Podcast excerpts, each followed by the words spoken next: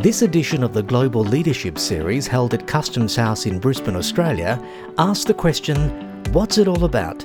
Constitution, Treaty, Voice. When the Uluru Statement from the Heart was released in 2017, it called for an Aboriginal and Torres Strait Islander voice to be enshrined in the Australian Constitution. It was an important moment in our country's history, calling for structural reform to enable Aboriginal and Torres Strait Islander peoples to have a greater say in the laws, policies, and services that impact them. UQ alumnus Professor Megan Davis, the Balnaves Chair in Constitutional Law at the University of New South Wales, Sydney, reflects on the key concepts of the Uluru Statement from the Heart and important questions facing Australia on the path to a better future. Good evening, everybody. Welcome to UQ Customs House in Brisbane. I am Professor Bronwyn Fredericks and Pro Vice Chancellor Indigenous Engagement at the University of Queensland. I begin by acknowledging the traditional owners and custodianship of the lands on which UQ resides, not just here where Customs House is located, but on all the uh, lands where the properties of UQ operate and extend to um, and work with students and communities and recognise um, the communities in our ongoing custodianship and also Indigenous peoples' continual custodianship and contributions, not just to Australia but the global world. I wish to acknowledge Vice Chancellor who's here this evening and will be speaking, Professor Megan Davis who will be speaking tonight, colleagues, UQ community, which includes the donors, which includes alumni, which includes there's some students here, and just interested people that came along tonight from the UQ community along with distinguished guests. I welcome you all this evening.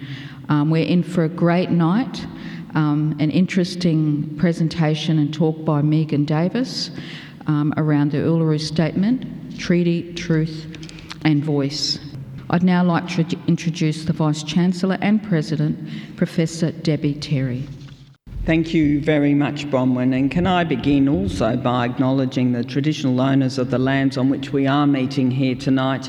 We honour their elders and their continuing cultural and spiritual connection to this land as we walk together on the path to reconciliation. I'd also like to join Bronwyn in welcoming everyone here tonight. It's great to see uh, this full room. Uh, welcome, obviously, colleagues from across the university, but most importantly, so many members of our UQ community who have taken the time to join us for this very important lecture here tonight. Now, I understand, and in fact, I know this, that this is the first in person event that we've been able to stage in the Global Leadership Series since the start of the pandemic. And isn't it great to be back in a room all together, surrounded by colleagues, surrounded by uh, people that we, I'm sure, will enjoy conversation with uh, after the lecture? And it sure beats being in front of a Zoom camera, I have to say.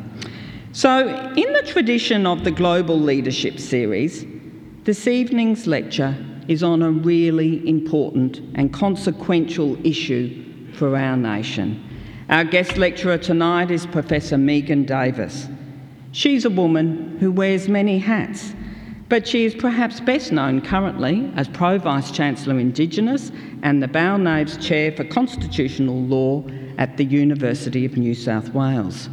Professor Davis is a cobble cobble Aboriginal woman from southwest Queensland, and she has a long association with the University of Queensland a former resident of Duchesne College and an alumna of this university, Megan gained her Bachelor of Arts from UQ in 1997 before going on to complete a Bachelor of Laws in 1999.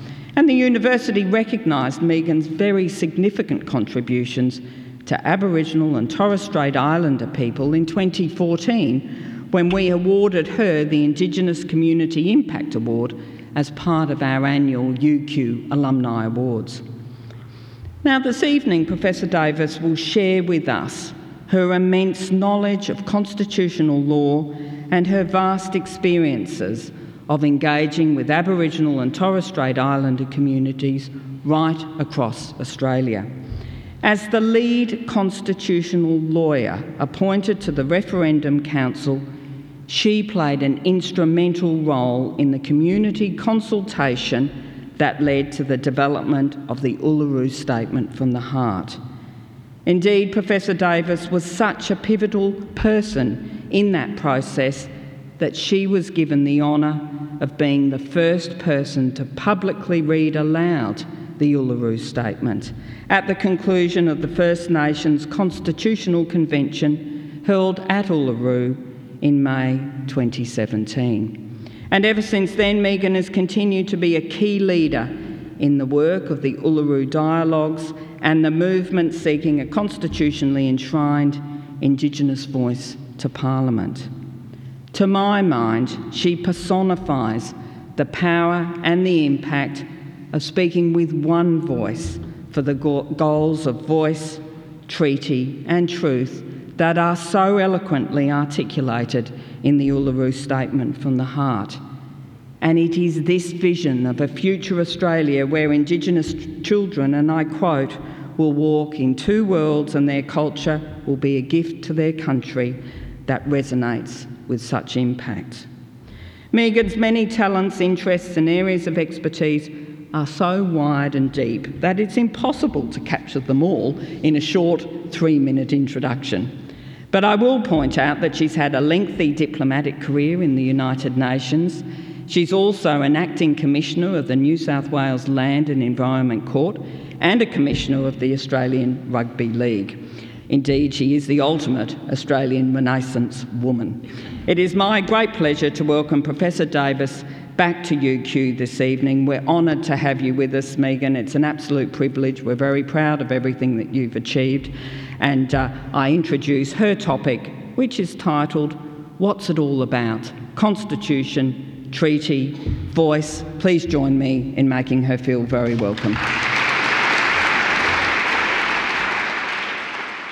Thank you for that very generous um, introduction um, and also to Bron. Um, I echo both of your acknowledgements of country. Um, I am a Cobble Cobble Aboriginal woman from southwest Queensland and grew up down in Eagleby, Beenleigh Way on Yugambeh country. Um, thank you, all of you, for taking the time to come um, together here. I, I, grew up, as, as I just said, in down the Beenleigh train line at, at Eagleby um, and used to uh, well, I lived on Duchesne, at Duchesne College for three years, and then for the rest of the time used to commute on the Beenleigh train up and back um, to St Lucia. And my brothers Will, John, and Alfie, and Lucy, we've all um, we all have undergraduate degrees from the University of Queensland. I stayed at Duchesne, and my brothers stayed at St Leo's. So the University of Queensland is very close to my heart. I'm very proud of my association with it. When I did my first sabbatical as a junior lawyer, I did it at UQ Law School. And one of my number one collaborators, a young um, lawyer who I've worked with now for 15 years on constitutional recognition, Dr. Uh, Dylan Lino, is now at um, UQ Law School. And I should say my mum studied there and so did my auntie and uncle. So, you know, it really is, I think, at UQ where um, my desire to be an, acad- an academic was really um, planted, I think. Um, my most influential experiences were um, Cliffy Eide Wadigo, who taught me Aboriginal literature and English literature um, um, and Australian literature in the UQ English department, and of course, Auntie Jackie Huggins, um, a great scholar, historian, and academic who was always so welcoming of me at the unit where the Aboriginal and Torres Strait Islander unit where I spent a lot of my time at UQ. And also at law school, Margaret Stevenson and Anthony Cassimatis are two people who come to mind as two people who were really so incredibly encouraging of me. And I always, you know, reconnected with them as I continued to work with the United Nations over 20 years, um, particularly Anthony, who taught me public international law at UQ. As the title of the speech suggests, as a UQ community, we come together to answer a very important question tonight, and one that speaks to the heart of Australia and the possibilities for its future. A critical question not just for Aboriginal and Torres Strait Islander people, but the whole nation. What is it all about? Constitution, treaty, and voice. This Wednesday marks the fourth anniversary of the Uluru Statement from the Heart. And it is that moment, four years ago at Uluru, uh, on the land of the Anangu, that the answer to the, to the question that the lecture asks is found. And on the 26th of May 2017, 250 First Nations delegates came together, the culmination of 13 regional dialogues with over 1,200 Aboriginal and Torres Strait Islander people across the country, and endorsed what we called a historic roadmap to peace voice, treaty, truth. An invitation, literally an invitation to all Australians to walk with us as First Nations people to a better future. The Uluru Statement calls for a voice to Parliament enshrined in the Constitution and for a pathway to agreement making or, or treaty and ongoing truth telling. Yet this important moment comes with a very long history. Australia has grappled with the question of what recognition means concerning First Nations peoples uh, for, for many years. And tonight I want to talk about that in order to answer the question what is it all about? So, tonight I want to do a number of things. I want to give you a bit of background on the Uluru Statement from the Heart's history, um, and in particular, this project or enterprise that is known as constitutional recognition of Indigenous peoples. I want to talk to what recognition means, why constitutional dialogues needed to be held, um, and then I want to kind of wrap it up by talking about where we are now, how the Uluru Statement is um, consistent with Australia's legal and political system, and then hopefully, if I have some time, conclude by reading the Uluru Statement from the heart. Some say the recognition project began with John Howard and the Republic referendum. In that refer- referendum, uh, the nation sought to recognise Aboriginal and Torres Strait Islander polities in a new preamble to the Australian Constitution. Of course, it famously was rejected by a majority of Australians, both the Republic, uh, ref- both the Republic question and the preamble. Since that time, we had then a commitment by John Howard about four days out of a federal election in 2007. Um, and in that commitment, he said that he would run a referendum in his first 100 days to recognise Aboriginal and Torres Strait Islander peoples in a new preamble to the Australian Constitution. He did not win that election. Uh, Kevin Rudd won that election and he too committed to constitutional recognition of Aboriginal and Torres Strait Islander peoples after meeting with the Yolngu mob in Yirrkala for one of their national uh, cabinets. And it wasn't till Julia Gillard uh, and the hung parliament where we saw a Prime Minister commit to an actual mechanism um, that would address this question of constitutional recognition. Gillard was asked to set up that mechanism as a part of her taking power in the lower house uh, in a, an agreement between the Greens and Tony Windsor and Rob Oakeshott. Their argument was that there'd been multi party support for constitutional recognition for well over a decade and it needed to come to fruition. Julia Gillard set up the Prime Minister's expert panel on the recognition of Aboriginal and Torres Strait Islander peoples in the Constitution in 2011. That's important to note because we are now in, I think, um, the, she, she actually appointed us in 2010, and I was a member of that panel, but we're now entering our second decade of constitutional recognition. Um, and we're looking at, after 10 years, seven processes and nine reports it's, it's a lot of processes and it's a lot of reports. There's been a lot of discussion about what constitutional recognition of Aboriginal and Torres Strait Islander people should look like. So, those mechanisms include the expert panel, as I referred to, which handed down its final report in 2012. Then we saw the outgoing Labor government, who were acutely aware that they were outgoing, pass a, an act called an Act of Recognition um, and the idea behind the Act was that they were concerned that Abbott would kick the can down the road on constitutional recognition, So the Act set up a number of things that meant that Abbott and the new government would have to grapple with constitutional recognition. Then a Joint Select Committee on Constitutional Recognition was set up. Um, that was chaired by Ken Wyatt and Nova Peris, and it produced three reports an interim report, a progress report, and a final report. Following the Joint Select Committee uh, in 2015, Malcolm Turnbull set up a referendum council, which I was a member of and which culminated in the Uluru Statement from the Heart.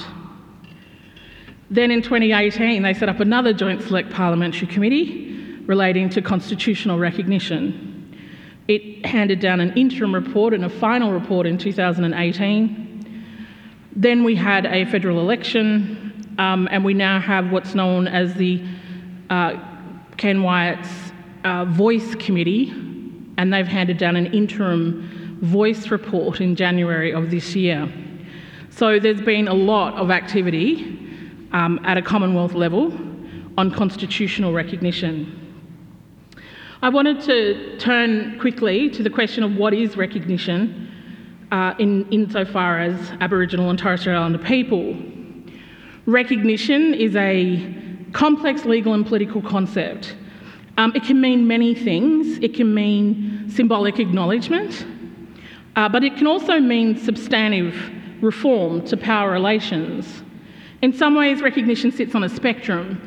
At one end, you might have something like the preamble uh, proposed by John Howard I was going to say and Les Murray, but Les, Les signed off, and I think Aden Ridgeway took that one up. But the point being, there's a spectrum of recognition, and at one end is a weak form of recognition, which is something like a statement of recognition or a preamble, and at the other end is substantive recognition. So, something, as I said, um, that uh, redistributes power or talks to power relations. And this is where we had a problem with the recognition process early on in the first recognition decade, and that was that the public discussion in Australia rarely rose above the dictionary meaning of, of recognition, which is acknowledgement. So it means a more symbolic form of recognition, which is utterly at odds with what First Nations people seek in terms of constitutional recognition. And in a recognition exercise, it's very difficult to go to a referendum if one side of the recognition equation, the to be recognised, doesn't agree with that form of recognition. So, what we saw post the expert panel with Julia Gillard was a rejection by both parties of a racial non discrimination clause in the Australian Constitution. That was the primary reform put up by the expert panel. And that reform, which is called Section 116A, a non discrimination clause, was intended to bind the federal parliament so that the parliament could not pass discriminatory, racially discriminatory laws.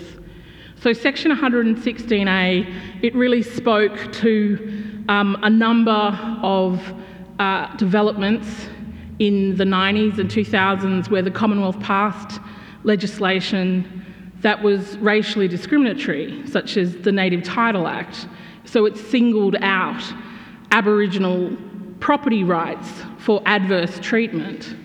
And again, with the Hindmarsh Island case, there you had the exclusion of Hindmarsh Island from the Aboriginal Heritage Protection Act, um, so, that that, so that they could discriminate against um, Aboriginal women's uh, cultural rights insofar as Hindmarsh Island and passed racially discriminatory laws. Similarly, there's an argument that the Northern Territory intervention was racially discriminatory um, legislation, um, although that's still um, debated.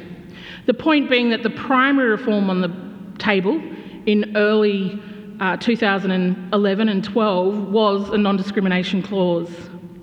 But both sides of politics rejected it, and they decided between themselves that they would pursue a more symbolic form of recognition. So, something that had a statement in the Constitution that reflected, you know, the fact of history. Aboriginal people were here, Aboriginal people are still here. so a statement of recognition.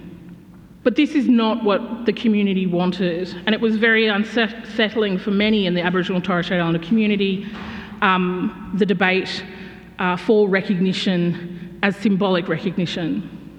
And so, in the absence of a very clear and substantive model or proposal for recognition, this advocacy for recognition was conflated with the most minimal symbolic form of recognition. So we spoke, and I, when I say we, Patrick Dodson and Noel Pearson, uh, and myself and Kirsty Parker, who was the chair of the National Congress of Australia's First Peoples, we met with Tony Abbott to say you cannot pursue a referendum that Aboriginal and Torres Strait Islander people don't agree to, meaning a question that we're not going to support. And although some politicians suggested to us that they didn't need the Aboriginal vote to get the referendum across the line, we impressed upon them that it was repugnant to have a referendum on a model that people did not seek. So Tony Abbott committed to another process. So by this time in 2015, no one had actually gone out to Aboriginal and Torres Strait Islander communities properly and asked them what form of recognition that they sought. Me, me, and my colleagues on the expert panel, we didn't consult with communities. We were an expert panel. There was 24 of us. It included a large number of politicians, and we decided what the reforms were and what people would respond to in a public submissions process. So Abbott um, lost office. Obviously, it was that period of revolving door, um, the revolving door of prime ministers, and Malcolm Turnbull became the prime minister. And he very quickly announced a referendum council. And this referendum council's job was to go out and consult with communities about what form of recognition they would prioritise in their regions. It was a difficult time to lead the referendum council's deliberative dialogues because consultation had become um, a dirty word in Aboriginal communities. Communities were used to local government, state government, federal government flying in, flying out, coming in and doing ticker box consultations with communities about multiple policies and laws.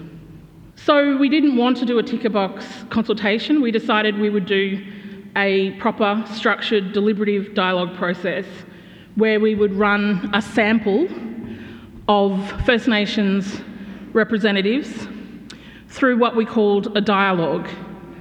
And those people who participated in the dialogue um, would have to be chosen by local Indigenous community organisations and then they would participate in a three day process of tightly structured intensive civics education, legal education, um, and then a number of days where legal options were discussed in terms of assessment of the reform proposals that Bill Shorten and Malcolm Turnbull had agreed for us to take out to the community. We spent a year preparing for the dialogues. The dialogues ran for six months, but we spent one year going out across the country consulting with three particular groups traditional owners, um, our national peaks and Aboriginal organisations, and key national leaders and figures in the Aboriginal struggle.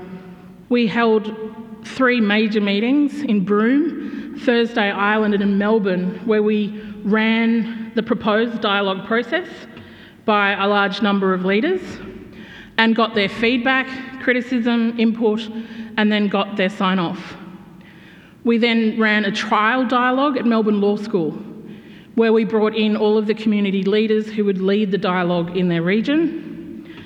And um, it was there that we finessed and refined the dialogue process, but each leader could see how the, the dialogue would run in their community. It was really important that we capped the numbers at 100, roughly 100 to 120. We weren't given a very large budget at all by the, by the Commonwealth, but also we wanted the outcome to be robust.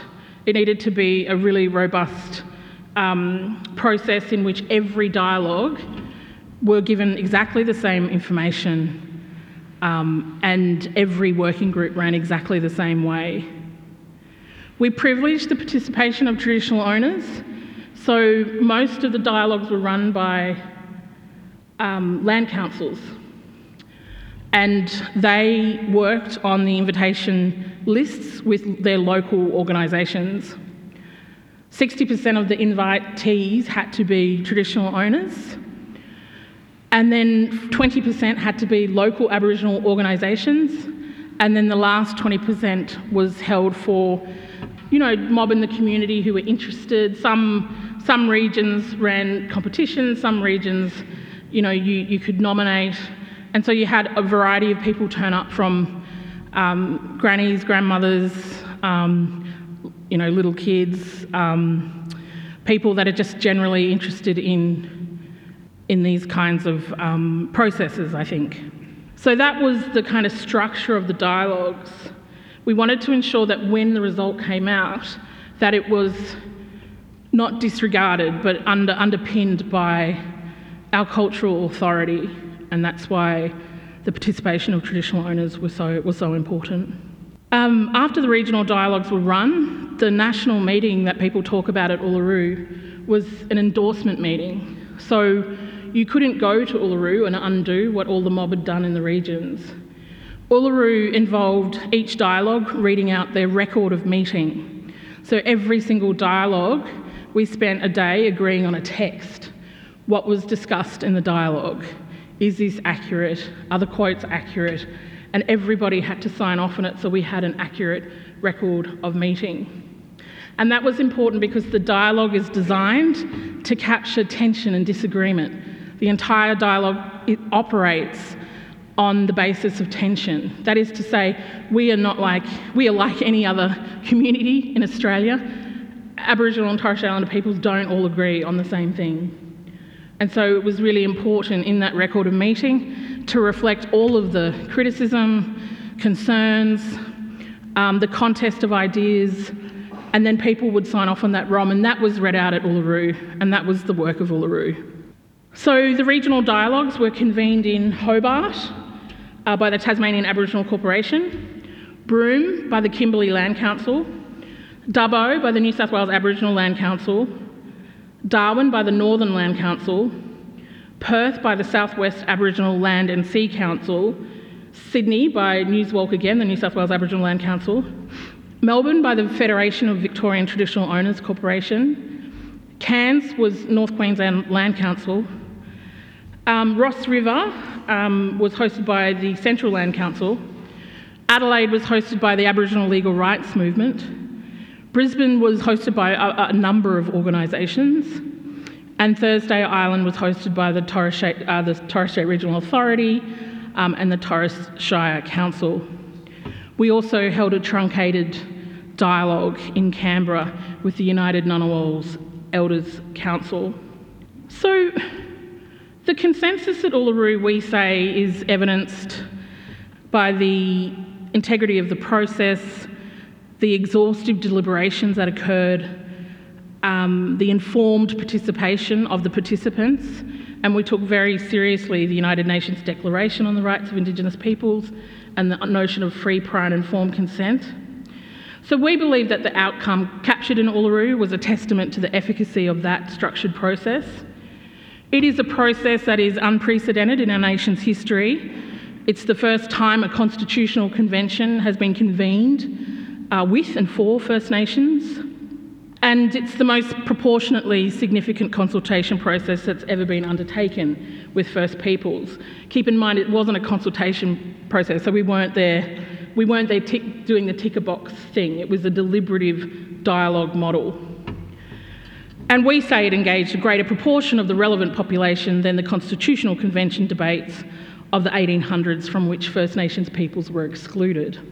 We modelled a lot of the process on the Constitutional Centenary Foundation's framework, um, and they did their work through the 1990s to encourage debate on constitutional issues um, in local communities and schools. And we adapted it to the needs of our dialogues, but it had the same principles, right? Impartiality, accessibility of relevant information, open and constructive dialogue, and mutually agreed and owned outcomes. We really wanted to avoid groupthink.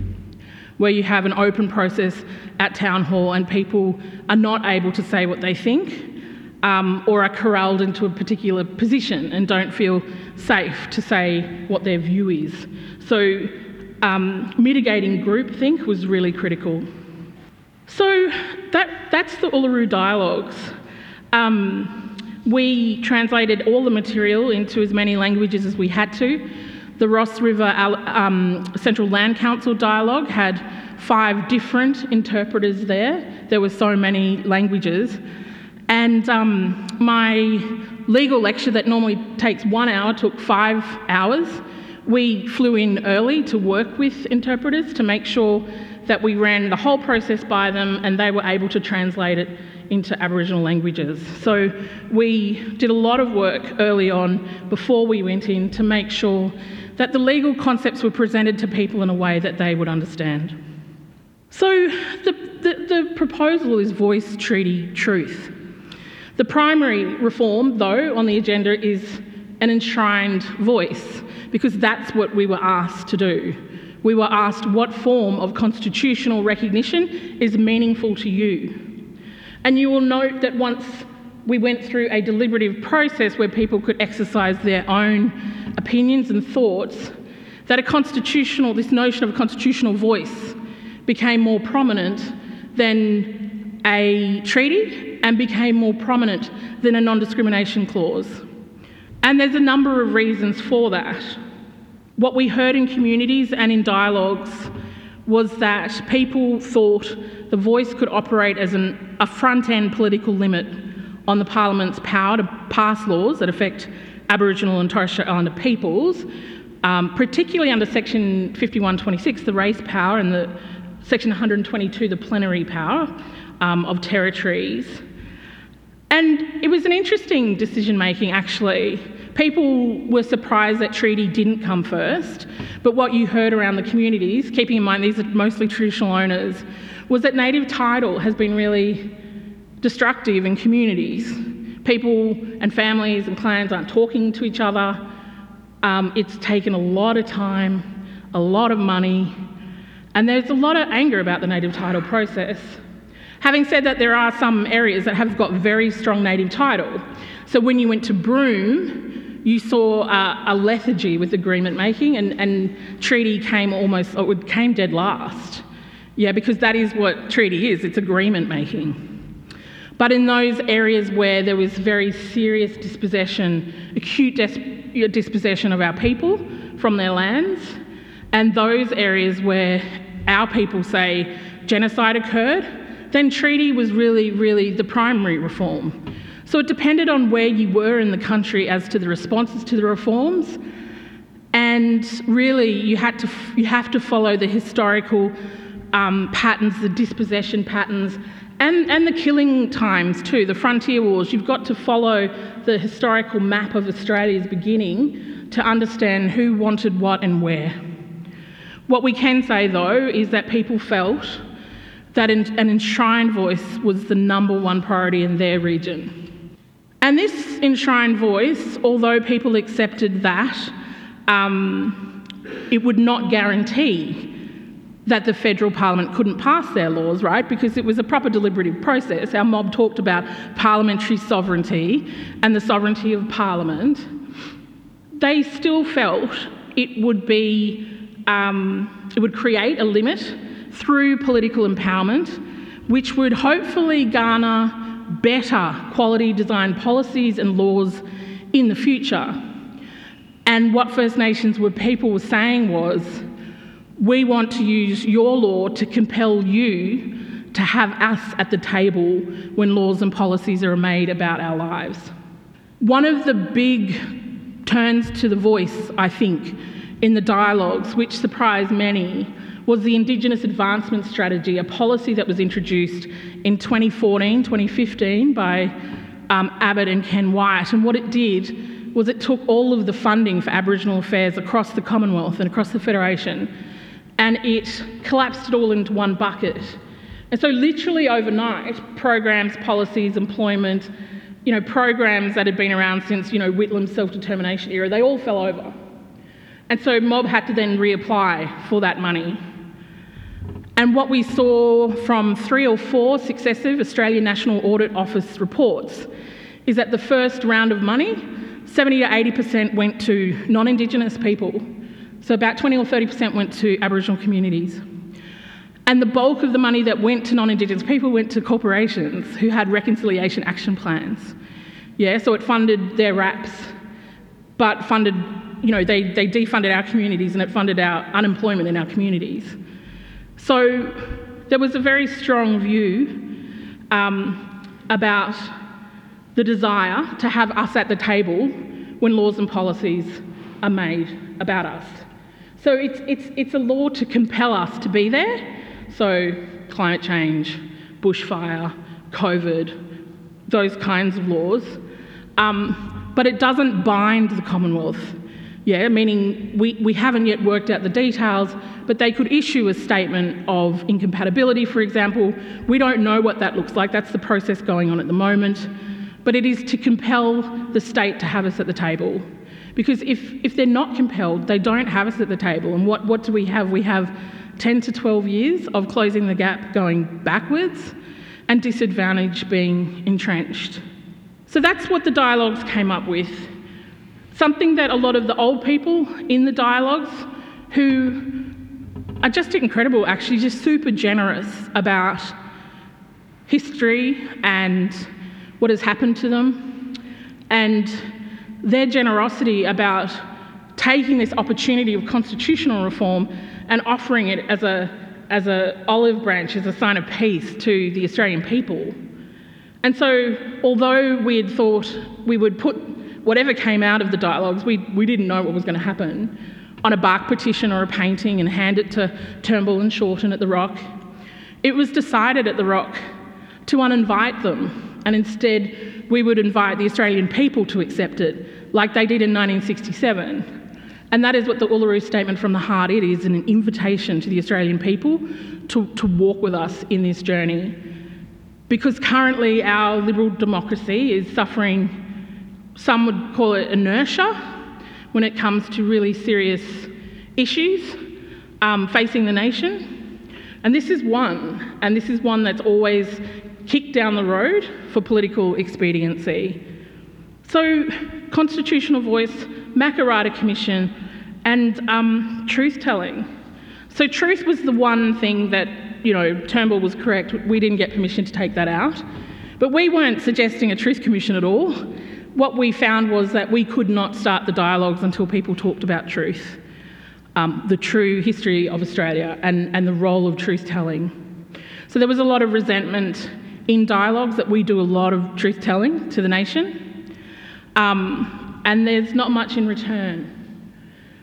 So we talked about the Royal Commission into Aboriginal Deaths in Custody, the Bringing Them Home report. We talked about the statutory reconciliation process that was kicked off in 1991. The, the, cabinet papers tell us from that time when Hawke couldn't deliver on a treaty, which he promised, and Hawke couldn't deliver on national land rights, that his cabinet said, well, oh, we know Australia has to get to know blackfellas first, so we're going to have a truth telling process. And they, and they kicked us down the road for a whole decade into a reconciliation process that at the end of it, the Prime Minister rejected entirely. So, what we heard in the dialogues was really interesting. We heard that people don't want to. I know a lot of people came out and said South African Truth and Reconciliation Commission. That is not at all what people wanted. It was much more sophisticated than that. People say that they already um, do truth telling in their communities now via native title. A lot of work is done at a grassroots level between local governments, local historical societies, and Aboriginal communities. So they wanted truth telling to happen, but at their own pace as they decide. You know, there was criticisms of the frontier map, um, with the frontier massacres on, on the map where people were like, we weren't asked. You know, we're not, we don't want to show where that is and we're not ready to talk about that. And so there was a lot of, I think, really incredible um, input, particularly from our elders in, in these dialogues about truth and truth telling. And that's why, as Bron said in her introduction, it's a sequence of reforms. It, constitutional recognition is first, and from that we unlock the Makarrata Commission, in which mobs can do agreement making if they so choose. So, not all people in communities in the dialogues wanted treaty or agreements. Um, and a lot said that they're not talking, like communities aren't talking to each other, so they need, they need help, they need money to negotiate treaties, they need, you know, they need help to talk to each other again. If anything, people ask for um, dispute resolution services more than they did um, anything else. And truth telling isn't really, it wasn't a mechanism or a commission, it was just something that you unlock as a consequence of this Uluru sequence, which is a constitutionally enshrined voice to Parliament. And the most powerful thing, I think, is that our people said reconciliation is the wrong word. It's the wrong word to use. That reconciliation means you're, you're, you're becoming friends again after you've had a dispute. Um, but that's not, that's not where we are. So the elders, when we were at the National Convention, um, and the TOs, they said, We haven't met yet. Yeah, we haven't met yet. It's not reconciliation, we haven't met.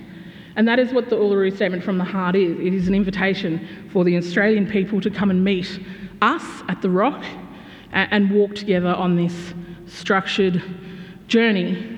Um, because if we don't do it, um, we don't think our elected representatives are going to do it. And, and our pe- old people are dying, and there's a lot of languages dying with them. And, and this, is, this is, it is time to do this now.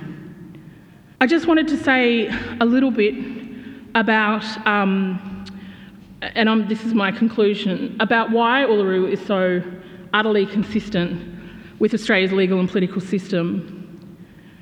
You know, one of the first things, and, and some of this part, Bronwyn, it comes from some of the questions that I got that I thought I should address, because some of them are very important questions. But one of the first things I have to say is that minority rights, a minority rights framework, is an inappropriate lens to understand Indigenous claims. It's important to make that point because that's what we, we've been squeezed into. But it mischaracterises Indigenous claims as something other than what they are. They are constitutional claims on the state, political and cultural claims not just about resources and socio-economic disadvantage or recognition, although that is key um, because of the history and the impact of racism and dispossession. The identity politics critique is also incorrect and inappropriate. Identity politics is more of a dog whistle. When have states not been about identity politics? aside from the fact that our claims and our rights have existed long before that concept, that university created concept of identity politics, our claims and rights otherwise are not simply tribal or identity issues. To characterise them as such is to fail to understand not only the claims, but what it is to live in a community with others we are not abstract individual beings devoid of culture and tradition and history. That is not what makes the liberal social fabric. And it is that pretense that we are equal despite so much disparity and injustice that causes harm to the social fabric, not the claims themselves. The liberal social fabric is supposed to be about rights, protection, and tolerance a social contract that enables different peoples to live together in community and doing justice to each other's claims. This has not been realised ever because so many have been excluded to make it a reality, which has been the history of our people in this country, or the price demanded from so many is not to exist at all. Liberal constitutionalism doesn't, doesn't have to be like this. It has the potential to be otherwise, which has been the history of our people in this country or the price demanded from so many. Um, sorry, I've just skipped a. Liberal constitutionalism doesn't have to be like this. It has the potential to be otherwise, to provide the institutional mechanisms to treat people equally without erasing them or demanding homogenous sameness. This then leads into another argument the baseline of Locke's principles underpinning constitutionalism and the potential for this to breach them equality before the law, one vote, one value. But it's all a myth, even pegging it to Locke is a myth. Locke's fundamental principles of constitutionalism were about enabling individuals to live together in community, about institutional mechanisms while limited to regulate and support that. While we now accept that the figure of the individual has needed updating from its sexist and racial exclusions, the principles by which these various actors or different actors can exist together in political society remain similar and more important than ever. And as a side note, while Locke's views were representative of the time, even he accepted Indigenous claims as political entities. And as Justice Edelman recently outlined elegant, ele- elegantly in Love and Commonwealth, the equality issue here is that by not engaging, recognising, and implementing First Nations rights, we fail the ideal of liberal society. To d- dismiss this reform outright because of a supposed fealty to abstract and ideal notions of equality that would and do actually deny justice is the injustice. And it is the step that would and does deny the potential for these Lockean principles that underpin constitutionalism to be put into practice and work. No one is asking the law or justice not to be blind. We are asking it for, for it to be applied fairly and equally. We are asking for our legitimate rights to be recognised and enforced and to be part of the community, just as they are elsewhere and have always been here. We are not asking for an extra vote and it doesn't have that effect. It's simply another institutional mechanism that enables this nation to address its most fundamental and foundational issue through the institutional mechanisms of liberal constitutionalism. It enables us finally to have a foundation for a meaningful relationship and to actually put uh, liberal constitutionalism into practice rather than continually speak of it as abstractly and ideally while we deny so many. The Uluru Statement from the Heart is a reform process for an enhanced participation in Australia's democracy. The hope of Uluru is this the law can oppress, yes, but the law can also redeem. The Uluru Convention saw the delegates adopt a consensus position on constitutional recognition and then issue the Uluru Statement from the Heart. We, we issued it to you, the Australian people, and not to the politicians. It's an offer to the Australian people, and the consideration, a voice to Parliament enshrined in the Constitution, is a small price for the benefit that it will unlock for all Australians. And I'll just quickly, it's one minute, Bron, read the Uluru Statement from the Heart. We gathered here at the 2017 National Constitutional Convention, coming from all points of the southern sky, make this statement from the heart. Our Aboriginal and Torres Strait Islander tribes were the first sovereign nations of the Australian continent and its adjacent islands, and possessed it under our own laws and customs. This our ancestors did, according to the reckoning of our culture from the creation, according to the common law from time immemorial, and according to science more than 60,000 years ago. This sovereignty is a spiritual notion, the ancestral tie between the land or Mother Nature and the Aboriginal and Torres Strait Islander peoples who were born therefrom, remain attached thereto, and must one day return thither to be united with our ancestors. This link is the basis of the ownership of the soil, or better, of sovereignty. It has never been ceded or extinguished and it coexists with the sovereignty of the Crown. How could it be otherwise?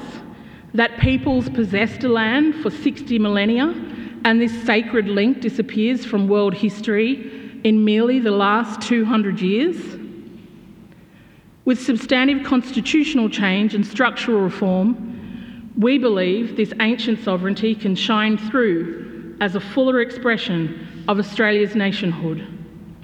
Proportionally, we are the most incarcerated people on the planet. We are not innately criminal people. Our children are alien from their families at unprecedented rates. This cannot be because we have no love for them. And our youth languish in detention in obscene numbers. They should be our hope for the future. These dimensions of our crisis tell plainly the structural nature of our problem. This is the torment of our powerlessness. We seek constitutional reforms to empower our people and take a rightful place in our own country. When we have power over our destiny, our children will flourish. They will walk in two worlds, and their culture will be a gift to their country. We call for the establishment of a First Nations voice enshrined in the Constitution. Makarrata, it is the culmination of our agenda, the coming together after a struggle. It captures our aspirations for a fair and truthful relationship with the people of Australia and a better future for our children based on justice and self determination. We seek a Makarrata Commission to supervise a process of agreement making between governments and First Nations and truth telling about our history. In 1967, we were counted. In 2017, we seek to be heard. We leave base camp and start our trek across this vast country, and we invite you to walk with us in a movement of the Australian people for a better future. Thank you.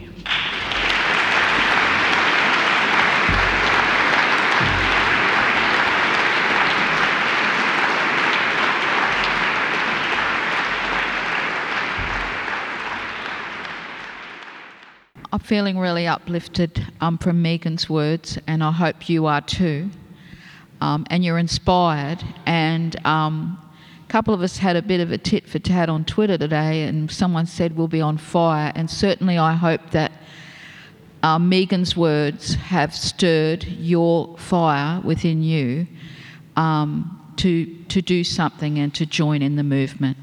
We're going to have some questions now, Megan, and they're three from the list of questions we got, and, and maybe one mightn't be necessary because you might have covered, I think you've covered that. The first one, it does speak to a number of issues that are raised with me in my role, but I'll read it out. Since moving to Australia from North America a decade ago, I have been impressed with the amount of verbal recognition given to Indigenous matters. For instance, the customary recognition of the country is read out at the beginning of major functions, as we did this evening.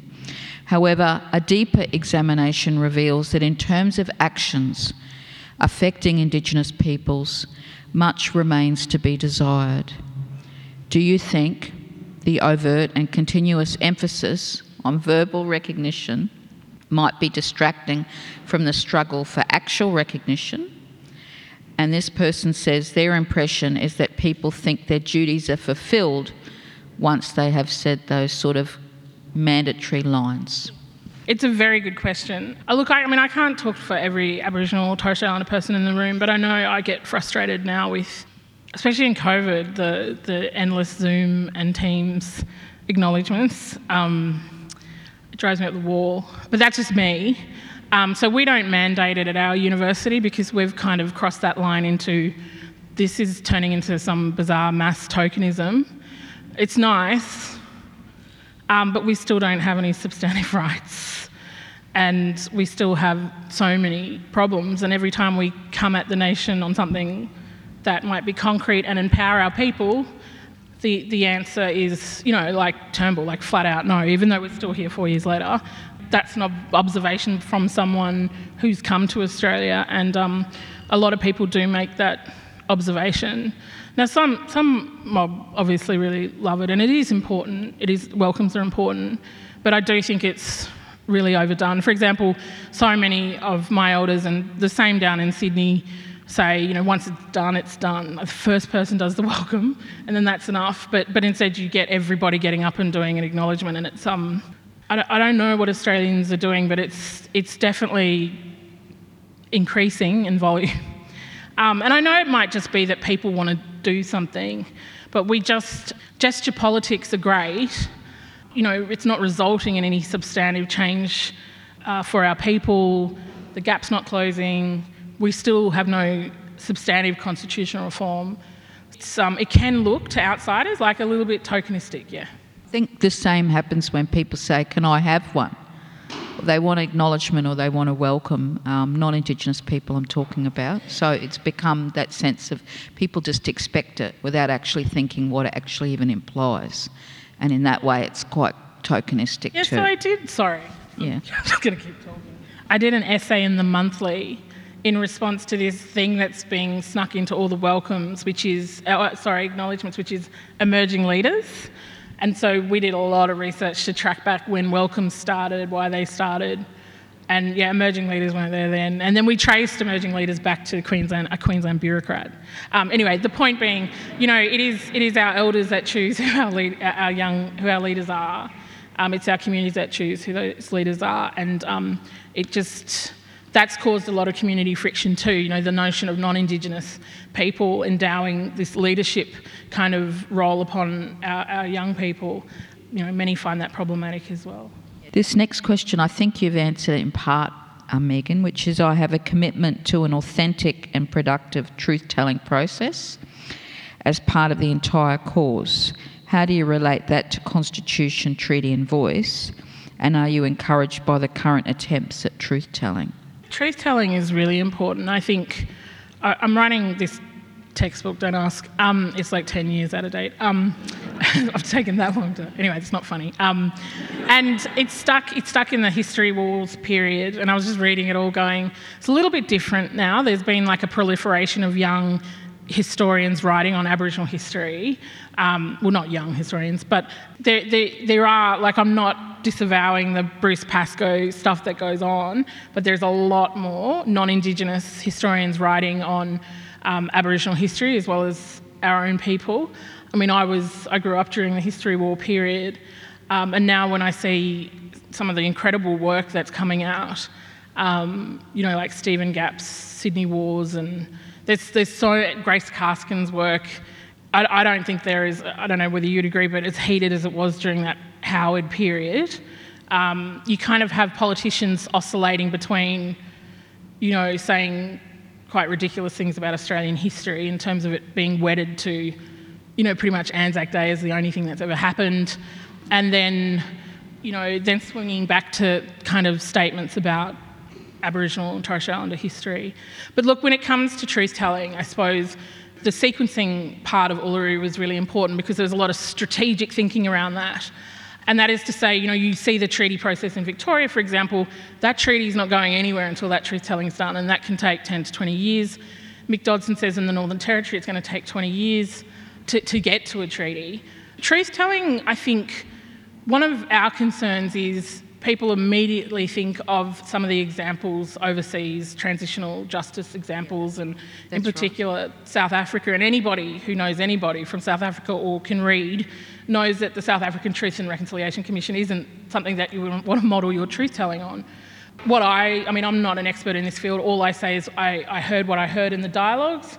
And I think mobs should be in control of what that looks like in their regions. And First Nations people want to control the truth telling of their nation and that they should be um, uh, resourced to be able to do that. But I don't think that we need to wait for some national truth and reconciliation commission to move on some of these really important structural reforms that have to happen.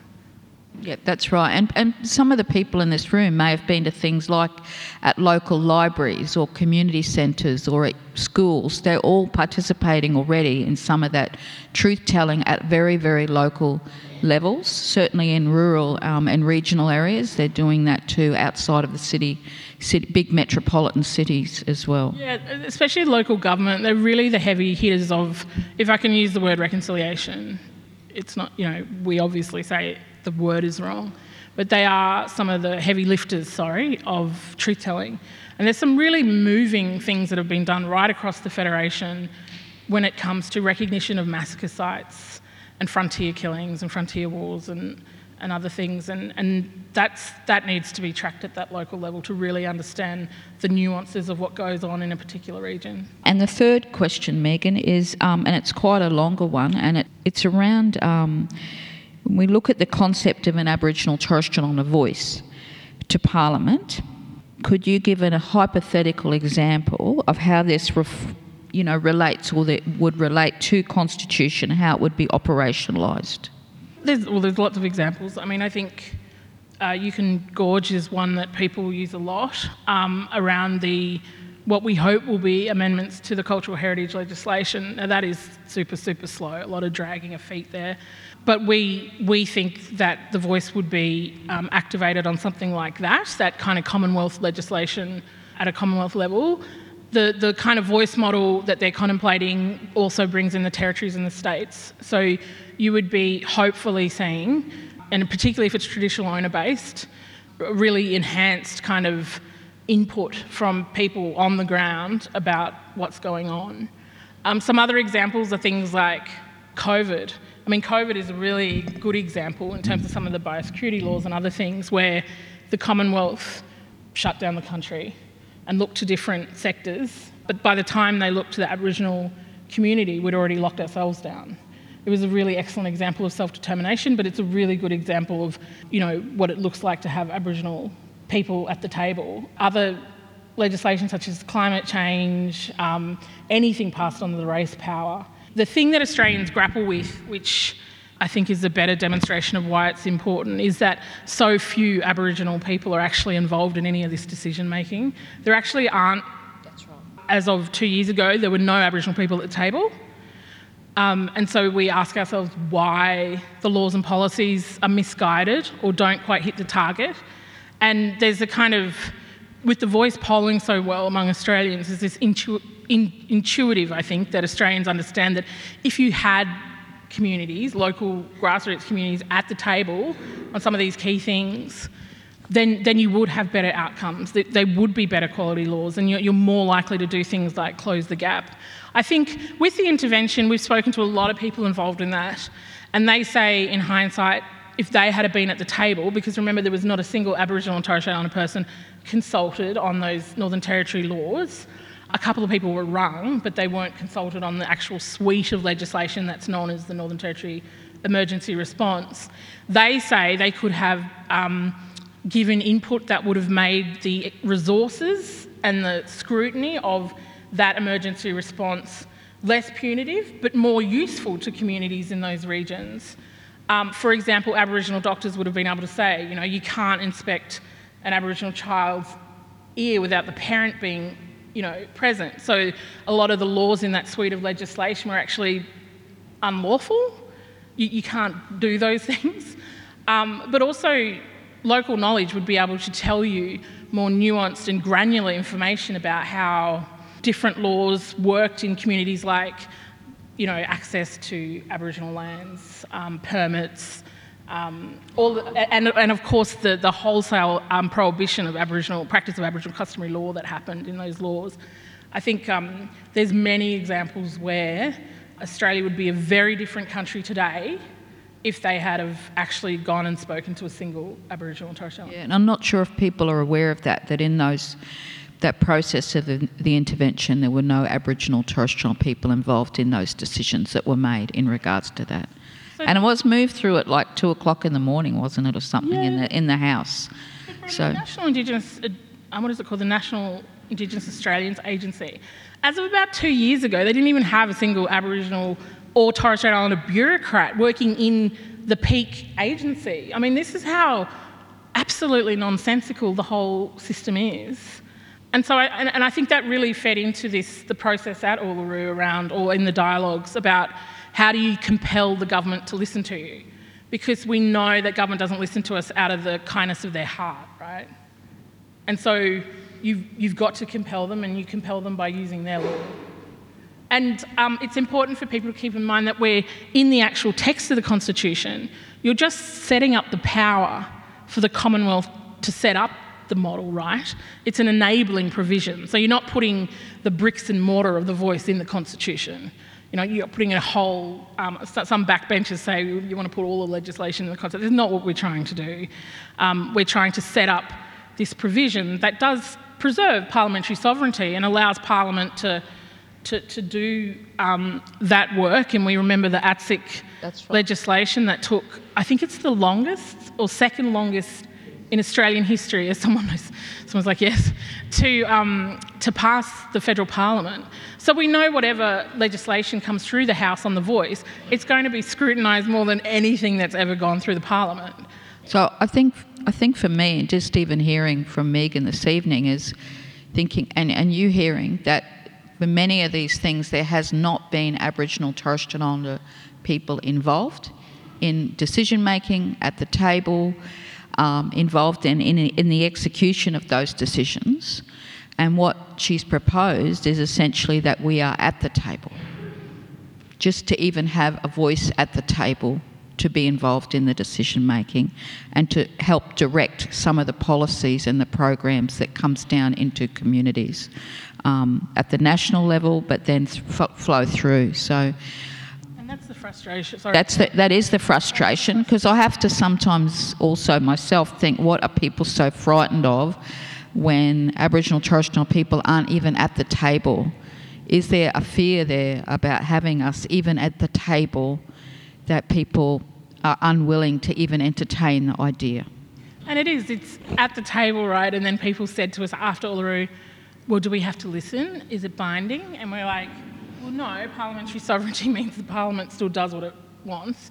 And that obviously has a kind of, um, has, has, has, a, has received a fair bit of criticism from our mob who would like it to be justiciable. And look, we don't actually know, we don't actually know at this point whether it will or won't um, because we're not down that road. But, but, but this, um, is it going to be binding? Well, no, but there'll be a lot of political traction and political attention. It's upfront political empowerment.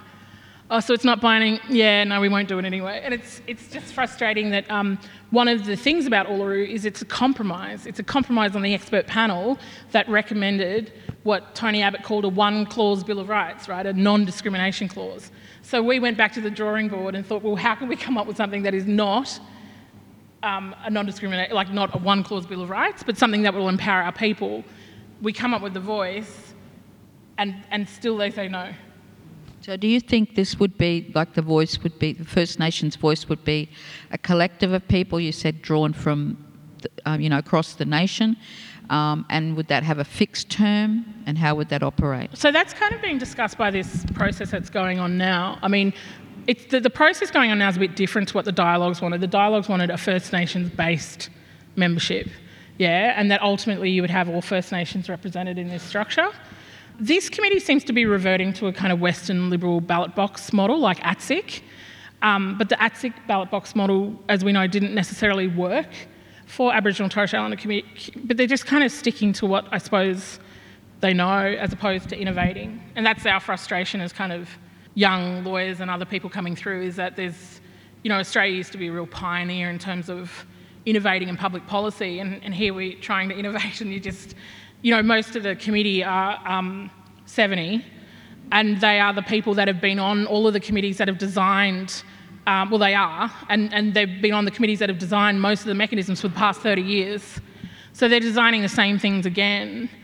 But whether we're setting up a mechanism that enables um, our, as our children, and the Uluru Statement, of course, is very much imbued with a very deep concern about our youth being empowered and about our youth detention and our child removals. We, we need to be setting up uh, an innovative, you know. Um, Might be good just structure. to explain that there is a youth dialogue group. Yeah, there's, so there's a group of, a large group of young Aboriginal and Torres Strait Islander people from right across the country who um, work with a lot of the leadership from Uluru on um, just working among you know, other Australian youth about this reform. Because as the polling shows, the, the youth of Australia aren't afraid of this reform. Um, they, they, uh, they, rate, they rate very highly in terms of the polling and support for this, for this change. And before we finish up, Megan, um, I just, if you could touch on that polling, that there was recently um, the submission process for the voice and the preliminary sort of breakdown is starting to come through. If you could just share that with the group on, on what you know about that. Yeah, so, well, the polling over four years is a very great paper by Francis Markham from CAEPR at ANU, who kind of has looked at all of the polling over the past four years. And we've just had a f- couple more polls come out, including the ABC one yesterday. So it is an unusual reform in that it, um, it does, or it's always polled, and a majority of Australians would vote yes in a referendum. There's still some people who don't know enough and want to know more before they would exercise that vote. But the submissions process led by this committee, we, my team's read all 3,015, I think. The day it closed on the 30th of May, there was 86% of Australians wanted a vote at a referendum. They want an enshrined voice. And then as of yesterday, it's gone up to 90%. So there's 18 submissions against the voice, but the rest are just mob and Australian organisations and sporting organisations and corporates and my mum, she did one, um, just saying that they um, would support, they want to they want to vote, they want to have their say at a ballot box. There, there's absolutely that overwhelming support, but, but law reform's a long game, right? Well, hopefully not too long a game. Um, but, but law reform doesn't happen overnight. And yeah, when I had a look at the submissions, I was just stunned by the diversity. And maybe people in the room had put in, in, in this room tonight have put in a submission, but we had you know submissions in there from Qantas and all the usual big corporates, but through to groups like the Josephite Sisters and you know the Catholic National Catholic Diocese and um, the Anglican Primate and the very the, the Associate Federation of Australian Women Medical Practitioners, like huge variety of groups and associations. And Australians who live in Berlin. That was my favourite submission. So it is worth getting in and having a look Expats. because some of those submissions do represent not just one person or in one every submission counts in, in any kind of um, inquiry or, or, or big process like that, but from one individual through to conglomerations of thousands. Yeah, no, it's incredible. Um, Megan, I want to thank you on behalf of everyone here this evening um, for your words tonight and sharing um, not just of the process, but we know that you've shared through this a great part of your life has been dedicated to doing this. It has. In terms of the lead up, because you've been an important cog in terms of the process, and it's part of your flow through from doing your degree and your law degree at UQ that has enabled then you to move into the UN and then you to bring that knowledge and that wealth of knowledge and experience to the Uluru di- dialogues, right through then to the convention. And now we're seeing that again through the last four years. This week will be four years since the Uluru Statement from the Heart was gifted to the people of Australia. And that journey will keep going for all of us but it will also, I know, keep going for you after this evening. So, um, if people can give Megan another round of applause.